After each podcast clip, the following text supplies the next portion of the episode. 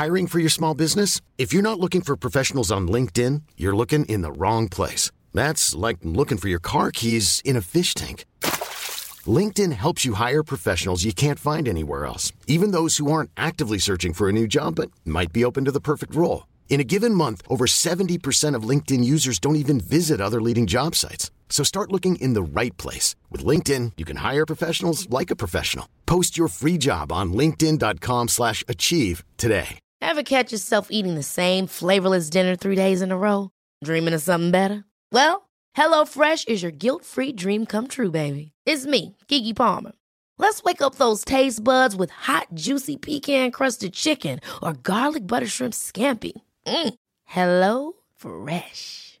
Stop dreaming of all the delicious possibilities and dig in at HelloFresh.com.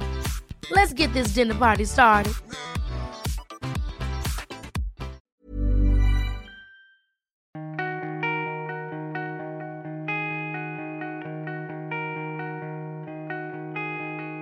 Everyone's right and no one is sorry. That's the start and the end of the story. From the sharks and the jets to the call in the morning.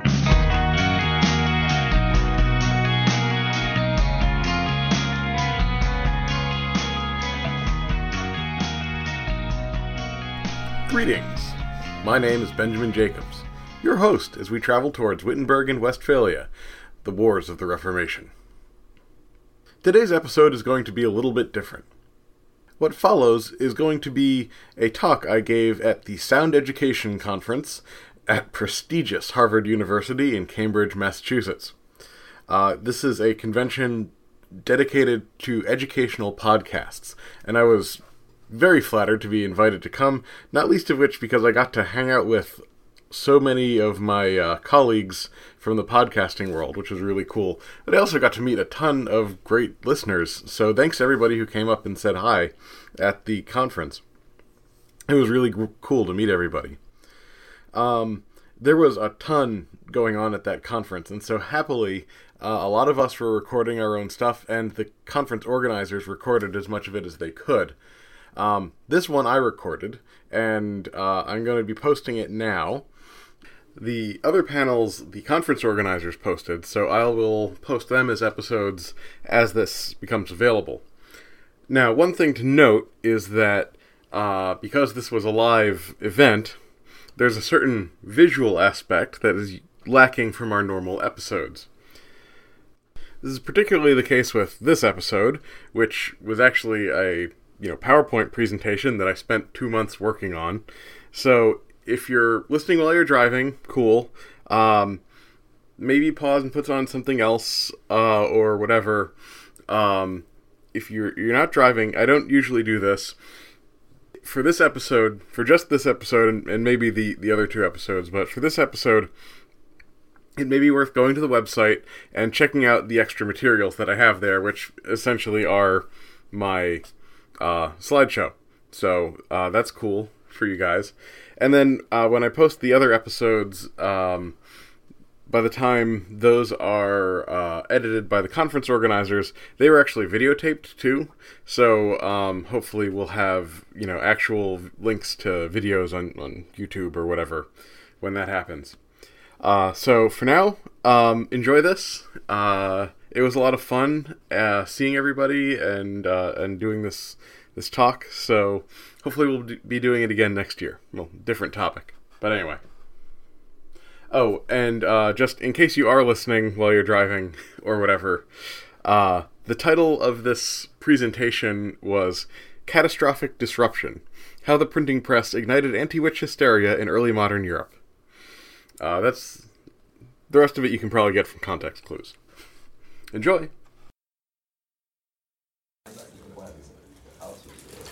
All right. Uh, are you set? Uh, should I wait? Okay. Thank you. So, by the way, I have a store now, or I will shortly. We're, Agora is setting up a store, so of course we have green trebuchet T-shirts for sale if anyone's interested. Um, but yeah, and I also have a table over in the, the registration hall um, with these shirts for sale. And I, I could only afford 10 of them, so anyone who wants to help me break even, that would be great. um, so we, good, okay, cool. So thanks everybody for coming. I'm going to sit down because otherwise I would be in the way of these slides. And I worked very hard on these slides, so, um, oh, I can't see my notes like this. Okay, this is gonna be fun. Um, so, um, my talk today is going to be obviously about how the printing press relates to the witch hunts in the early modern period. And um, I don't have time for my usual level of background, uh, given that I want to try and keep this to 20 minutes and I'm setting my stopwatch now. Um, but I do need to give some background. So, uh, the witch hunts in general were a phenomenon in early modern Europe, 1429 to 1750. Um, the interesting thing is that witch hunts in medieval Europe really weren't a thing. Um, at the Council of Paderborn in 780, the papacy banned hunting witches uh, because hunting witches would require you to acknowledge that witches exist and have actual real world power, and for a variety of complex theological reasons, that was not true according to uh, the church at the time.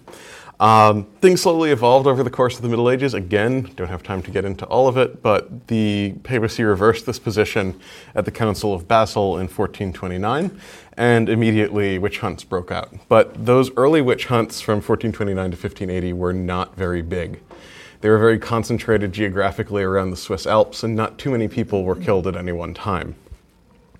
It really wasn't until 1580 when things kind of went nuts. And they went nuts in Germany um, and uh, the Pyrenees region of Spain and France. And they, you know, thousands and thousands of people would be killed uh, at a time. Uh, really, you know, hundreds of people at a, at a given time, thousands of people over a year, things like that. Um, and uh, it was originally concentrated in Central Europe. After 1630, things calmed down in Central Europe, but then spread out into areas like Scandinavia and England and the New World. Uh, you may have heard of the Danvers witch hunts in in Mass. I'm sorry, Salem.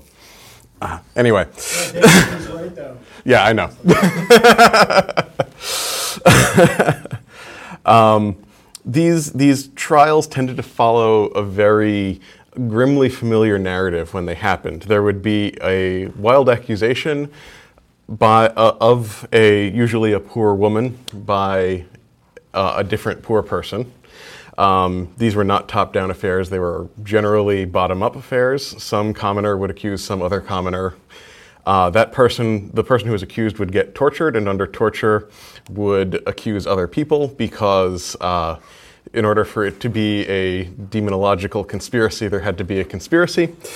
And so then, when th- those other people were named, they would then be tortured, and it would turn into a fairly uh, grim spiral until eventually someone, usually someone from the outside, would get involved and shut it down. Given that narrative, um, I think it is pretty clear that this tended to happen in an uh, a context of extreme political instability, such as, say, the wars of the Protestant Reformation, for example. Just pulling that out of a hat. Um, but political instability was a key feature, um, and uh, you know, so so that's just a note. Why? We don't have time to go into it, but one of the key things is the printing press. um, the printing press was invented in 1436, 1439, depending on who you ask and which legal records you choose to believe. The key thing is that it was 10 years after the first witch hunts. So I'm not saying that this is the silver bullet that explains all of witch hunting, uh, it is just one thing. Um, so, to understand the impact of the witch hunts, you sort of need to under, understand the context, the communications context that the printing press moved into. There are some key markets um, of, in terms of literate people. Uh, about 30% of the population in cities tended to be literate. Uh, it was like 5% overall, but that doesn't really quite tell the whole story. Obviously, the church was the main focus of, uh, of literate people. Uh, there were also universities, increasingly important, full of students who were hoping to work either in the church or in the government bureaucracies. Uh, sorry if I'm speaking really fast, but time. Um, The thing is that all of these, even though it was only 5% of the population, there were also uh, traders and, and nobles. But the thing is that even though it was only 5% of the population that could actually read, the entire population of Europe was tied into these networks of public reading. As a for example, a very important for example, in rural villages, the most, you know, half to 95% of the population lived on, in, depending on the time period, everyone would get together once a week and go to a place called church, and the one literate person in the village would read to them, sometimes from the Bible, but also news, communications from the Lord, just general information that everyone needed to know. By the way, it's springtime and maybe planting crops would be a good idea, that kind of thing. So everybody was involved in some way. If you couldn't read yourself, you could find someone who would read for you.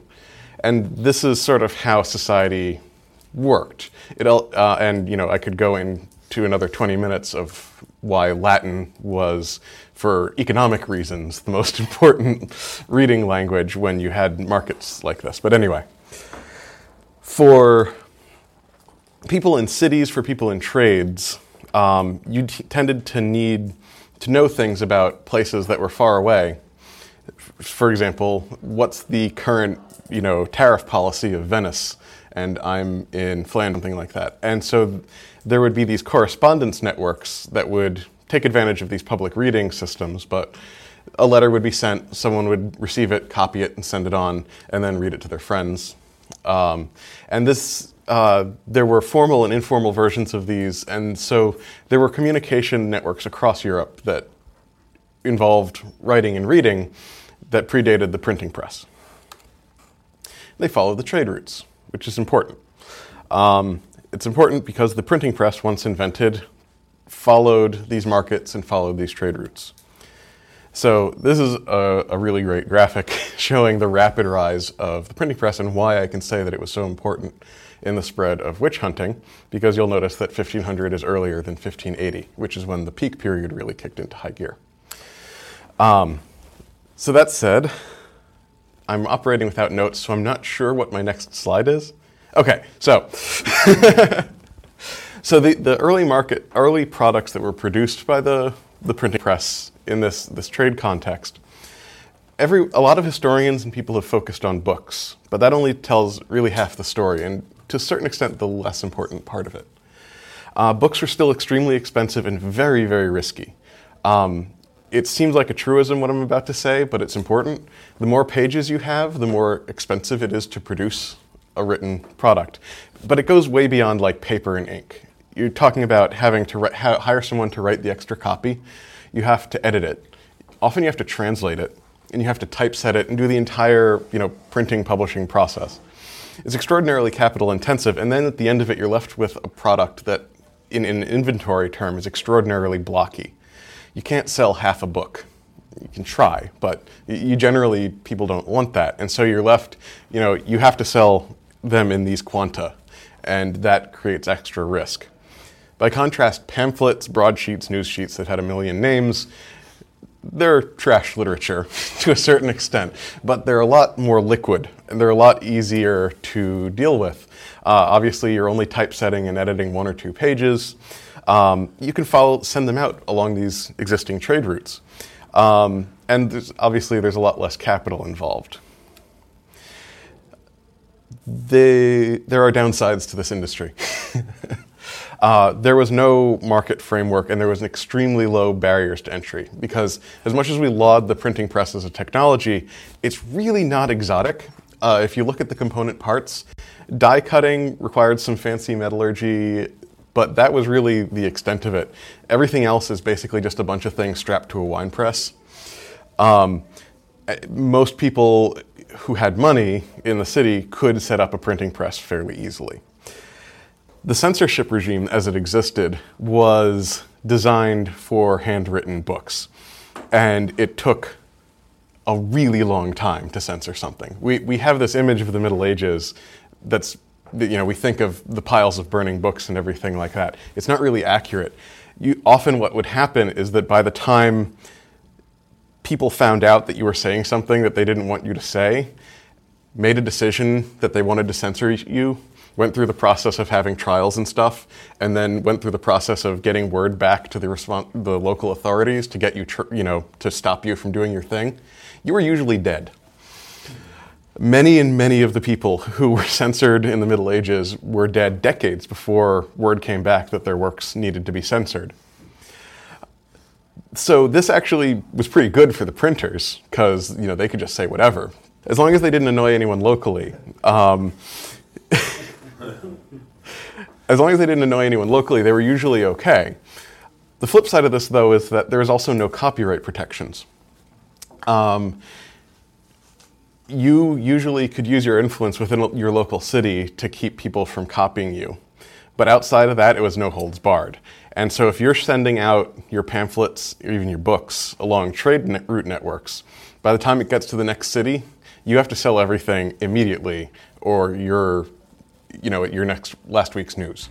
Um, it would, the printers would take it in the next city over. They'd say, this is selling well let's copy it. And by the next week, there were you know three other publishers who were running off copies of your pamphlet or whatever. So the unintended consequences that this drove should be familiar to everybody, right?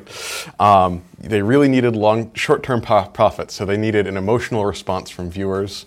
Um, they needed catchy graphics. They needed to, to push people to grab, to, to want to read their thing. It's clickbait. Uh, these these forces worked regardless of whether or not the thing that you were putting out there was considered reasonable or true according to the standards of the time. And so there and with the no restrictions on content, people could say sort of anything. Once you've put that idea out there that's really catchy and is going to sell well, it gets to the next city over. All of a sudden, five other printers are printing it and they're sending it out to other cities too. So your one idea that was terrible but got people to read it is now div- spread out all along the trade routes of Europe. It was, in some ways, the democratization of misinformation. My wife came up with that term, and I'm very, very proud of her. It was a great term. Anyway. So, how do we know this happened? There's a little thing called the Protestant Reformation that may be important to my show. Um, so this guy named Lucas Cranach was a very interesting character. He was the court painter of the Duke of Wittenberg, uh, all-around Renaissance man, and by the way, made a fortune, absolute fortune in printing. Uh, and one of his main cash cows was his buddy Martin Luther. Uh, he was like sort of the number three person in the Protestant uh, inner circle, um, and so. Uh, over on this side, you can see the lovely print uh, of Martin Luther from the early days, back when he was still monking it up, um, which, which Lucas Cranach put together. But these other two are actually more interesting in terms of this pamphlet discussion. On this side, you can see uh, the apostles. Um, you know, washing the feet of a homeless person, and you know, they're they're being super humble and kissing the feet, and they're living in poverty. Uh, and then in the middle here, you have the Pope, who is supposed to be the heir of the apostles. But you'll notice that he is living in extraordinary luxury, having his feet kissed by all these rich people who are bringing him all these fantastic gifts. That pope might not be doing what he's supposed to be doing as the heir of the apostles, is the clear message that you're supposed to be getting from this. So, this kind of uh, product was very effective in spreading the message of Protestantism. Uh, and this is one of the more mild ones. A lot of them were very inflammatory. And of course, this spreads across the trade routes of Europe, which leads to a certain recognizable distribution of Protestantism across Europe, uh, sort of as this is a nice picture of Europe sort of on the edge of things going completely nuts, uh, with these pockets of Calvinism everywhere, and then you know Lutheranism as well in the east. But uh, the key thing here is that it was following the trade routes. There's been a lot of argumentation about what the specific mechanism is. A lot of people are down with the printing press as one of the key things at this point. So obviously, this has some ramifications for witch hunting. Uh, key, there were a number of key books that were put out uh, starting almost immediately as soon as witch hunting happened, uh, was permitted by the church. Um, they sold extraordinarily well, um, but I think the key thing to say about the books is that they influenced the printers. Um, common people weren't reading, it's too expensive, not enough of them were literate. But the literate classes were reading this, and then they turned around and made more content. Fictional accounts like Faust, Faust was turned into several plays, which are really nice because people who aren't literate can enjoy plays. Uh, but then, of course, there's the issue of pamphlets. The pamphlets about witch hunting, much like the narrative of the hunts, tends to be very familiar and replicate itself repeatedly at no matter which instance you look at. Of course, there's variation, but there's usually this grain of truth. Uh, a witch hunt happened in this other city. And they'll say, but they'll present the, the materials from the hunt as gospel fact. So, you know, whereas now in a trial you might say, so and so is accused of doing this thing, they would say, so and so did this thing. So and so summoned a demon and killed a bunch of children and caused hail. Um, and then often when we look back at these pamphlets, there's stuff in them that wasn't even vaguely true, like stuff that wasn't even involved in the original trial. Complete lies all of which would build up these demonological witches as an opposing force, and it would, of course, be concluded by a call to action. In our city, we need to remain vigilant against these witches who are coming to kill Christians. Uh, all of this is sort of point by point, uh, you know, stuff that we would recognize from the 20th century from like the Nazis and the communists as propaganda. I think it's worth saying that I don't think there was some continent spanning conspiracy of printers out to get poor women. Um, uh, that said, some of them may have been convinced by the books. All of them wanted to make money. uh, there was money in this business. A lot of people made a ton of money printing these pamphlets and they sold like hotcakes. Uh, and in doing so, it created the paranoid conditions needed for a mass panic. This pamphlet is a really interesting example because uh, this was a, a, pamphlet that was printed in Nuremberg on this side, you can see demons that have been summoned by witches who are killing a bunch of people. And on this side, you can see the noble burghers of, of the city in which the witch trial happened, who are torturing a bunch of witches and plunging them into a river and stuff. Uh, I'm hoping you can sort of see that. The quality is not the best. Sorry. The interesting thing about this is that this was printed in Nuremberg. Nuremberg was surrounded by a bunch of the worst witch hunting cities in Germany. Uh, it was like one city over from Trier where thousands of people were being killed at the same time. The city council of Nuremberg looked at this and said, all pamphlets on witch hunting are banned. All copies of this pamphlet were collected and burned, and there were no witch hunts in Nuremberg.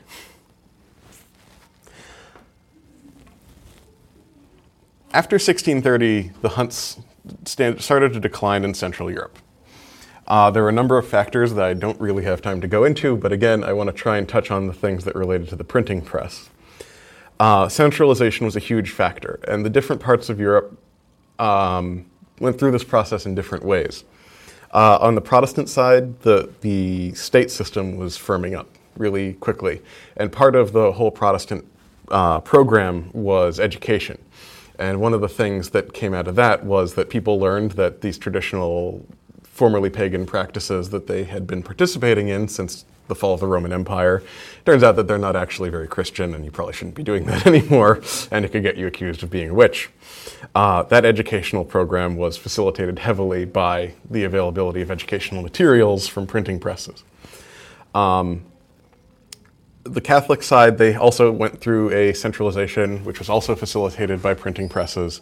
Um, part of that whole process involved the papacy getting a much firmer hand on the different institutions that they had already created throughout Europe.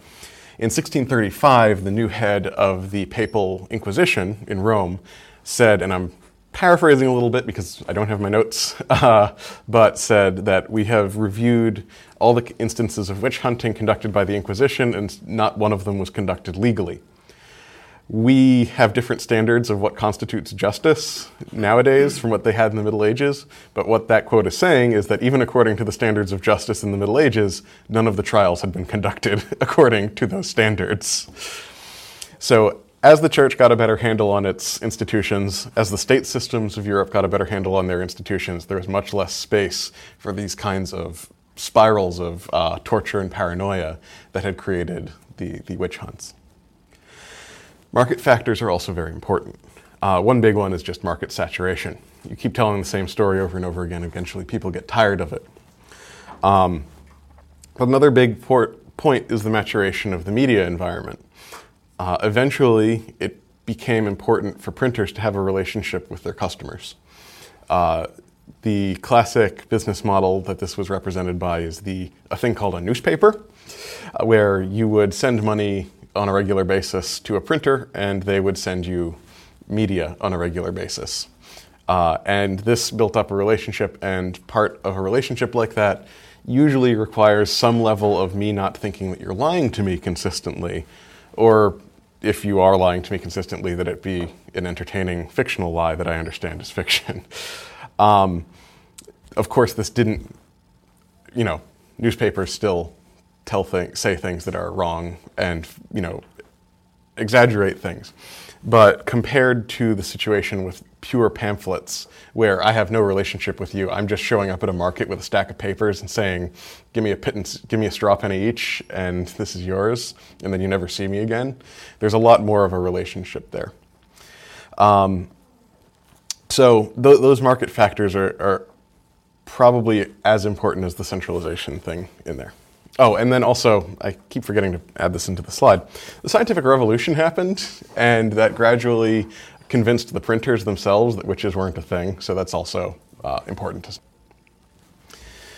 So, just in summary, I think the story that we've told um, has a lot of things that are important for us to talk about at a podcast convention, um, where uh, th- there's definitely a sense that the the Whiggish idea of good ideas driving out bad happened, but it took two or three centuries, and in the process, 60,000 people were killed, and many times more than that were tortured and permanently injured.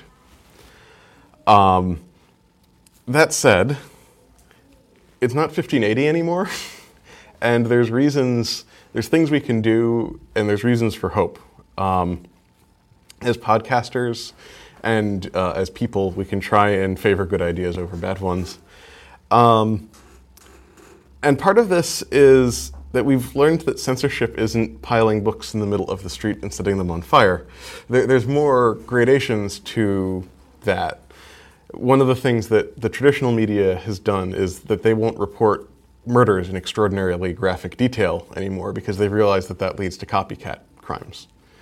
So there's things that we can do if we're thoughtful about the information that we present to help control bad ideas and present them in the proper context that they don't spread.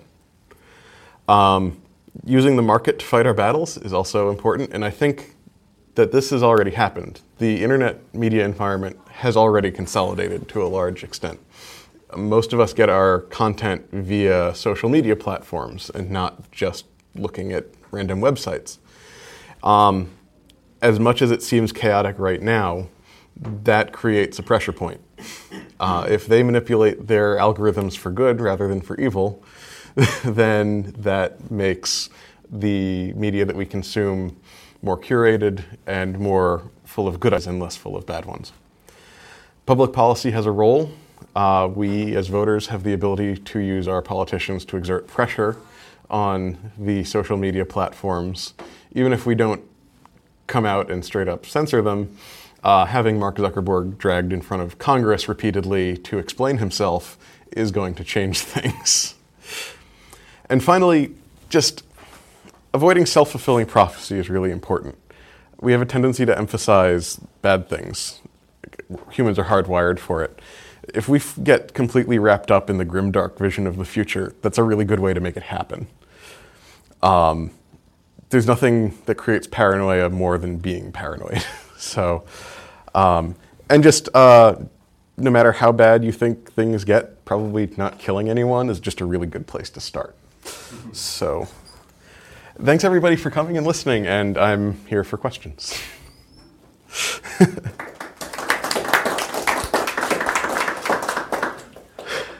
Anybody have any? Is that sixty thousand? That's just with witches, or Yeah. is that included?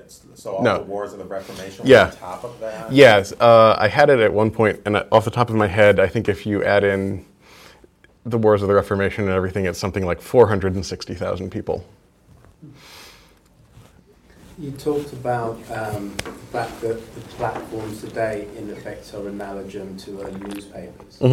And and though the, this kind of theorem as you know the internet is being disruptive in the body politic of society is similar to, to printing, it's kind of out there. And I was really interested to know about um, the, the markers. You know, the, the time that we're going through is just kind of turbulence. But one thing you missed out are those kind of those platforms, those bits of technology which aren't fundamentally platforms in the traditional kind of newspaper sense. So like WhatsApp is the is the way is the pamphlet, isn't it? Of which the, the recipient has not that you have no relationship to where you get the WhatsApp from, mm-hmm. but it is that pamphlet which you put in the in the town Yeah. in the town square, isn't it? Yeah. It says those people, those Rohingya over Right. in Burma are bad. Right. Let, let's let's go get them and stuff. Yeah, So when- there are still way avenues in this new technology which are unregulated. You know. Yeah, when when we're getting our information, when the analogy is to just the market square, and there's a bunch of people hawking stacks of sheets of paper, and you don't have any relationship with them, then yes. Um, but I think uh, we're moving away from that kind of environment. Is is just, you know, I, I think that there's not a lot of long-term future for that because people aren't going to want it. Um, the connection that I then made was also podcasting as a medium, Yeah, especially considering that podcasting and, sound technologies were at like coming at a, a, big moment of change and democratization of this tech. yeah. So, how how does the podcast community avoid creating wet time? Yeah, Like, what, what, how do we stay vigilant to not creating media Yeah, I, I think it's um, it's a great question. To a certain extent, it, it's bigger than any of us as individuals.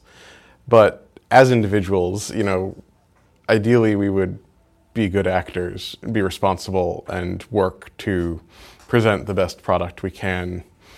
But of course, there's a, a, a naivety in that response that not everyone's going to. Not everyone's going to have the same conception of what good ideas are versus bad ideas. I mean, the, the entire presentation of uh, Protestantism within that context, from the point of view of the Middle Ages in 100 or the Catholic Church, Protestantism was a bad idea that spread rapidly.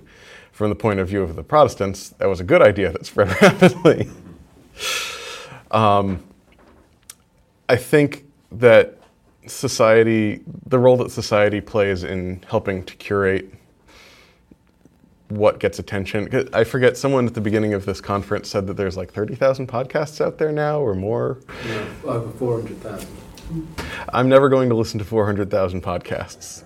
So the mechanisms that bring the hundred or so that I listen to regularly up to my attention, you know, that, that ends up being very important, the, the curation mechanisms.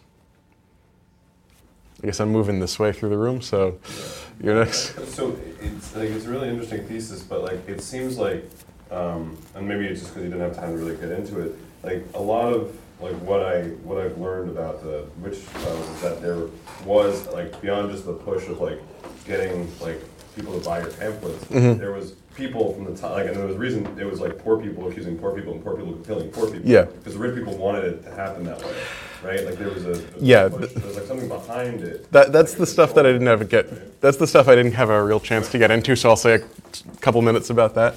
Um, yeah, there's a lot of theses around that, and the, there's the feminist interpretation, and there's the communist interpretation, and all that stuff. And there's a lot of validity to all that. Uh, where it breaks down is where you get to the idea that there's a continent-spanning conspiracy of people who are like, we want everybody to hate women, um, and, and well, and it's not that people didn't hate women, and it's not that people didn't want people to hate women. Certainly, all that stuff was true.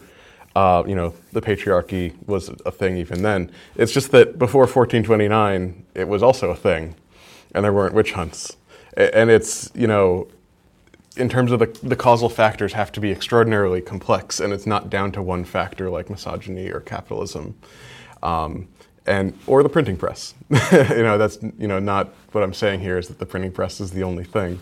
Uh, it's one of the things that made it so that a society that had lasted for about a millennium without having witch hunts then had witch hunts that killed 60,000 people and then shut it down. Uh, you had your hand up again. Oh, time. Uh, should I one more question or okay? Well, okay, I was wondering, I know you said, you mentioned earlier that the Catholic Church had said like, it's not, it's not within our doctrine to admit that witches exist. Yeah. To say that witches might exist. Did that change, like, once this started happening, or are people just taking some creative license in their, like, interpretation? Yeah. Um, yeah. Short, short version. Before 1429, the Orthodox line was that witches were uh, charlatans. Uh, that if you were offering some sort of magical cure, you didn't have any actual power because uh, God wouldn't allow it. it's the, the really, really short version. Um, those are the the scriptural backup behind those arguments didn't really change, but there were different interpretations, and the church was in a very uh, dark and paranoid place. At that point, it was after the Black Death. It was after the sh- the Babylonian Babylonian uh, captivity. Uh, the Hussite rebellion was happening. There were two crusades that were defeated against them, uh, and there had already been uh, a crusade against the Cathars. So the, the papacy was in a really weird spot, and basically neither of those arguments went away, but uh, the papacy opened up room for prosecution of witches for a little while, and then eventually sort of shoved it back in the corner. All right, thanks everybody.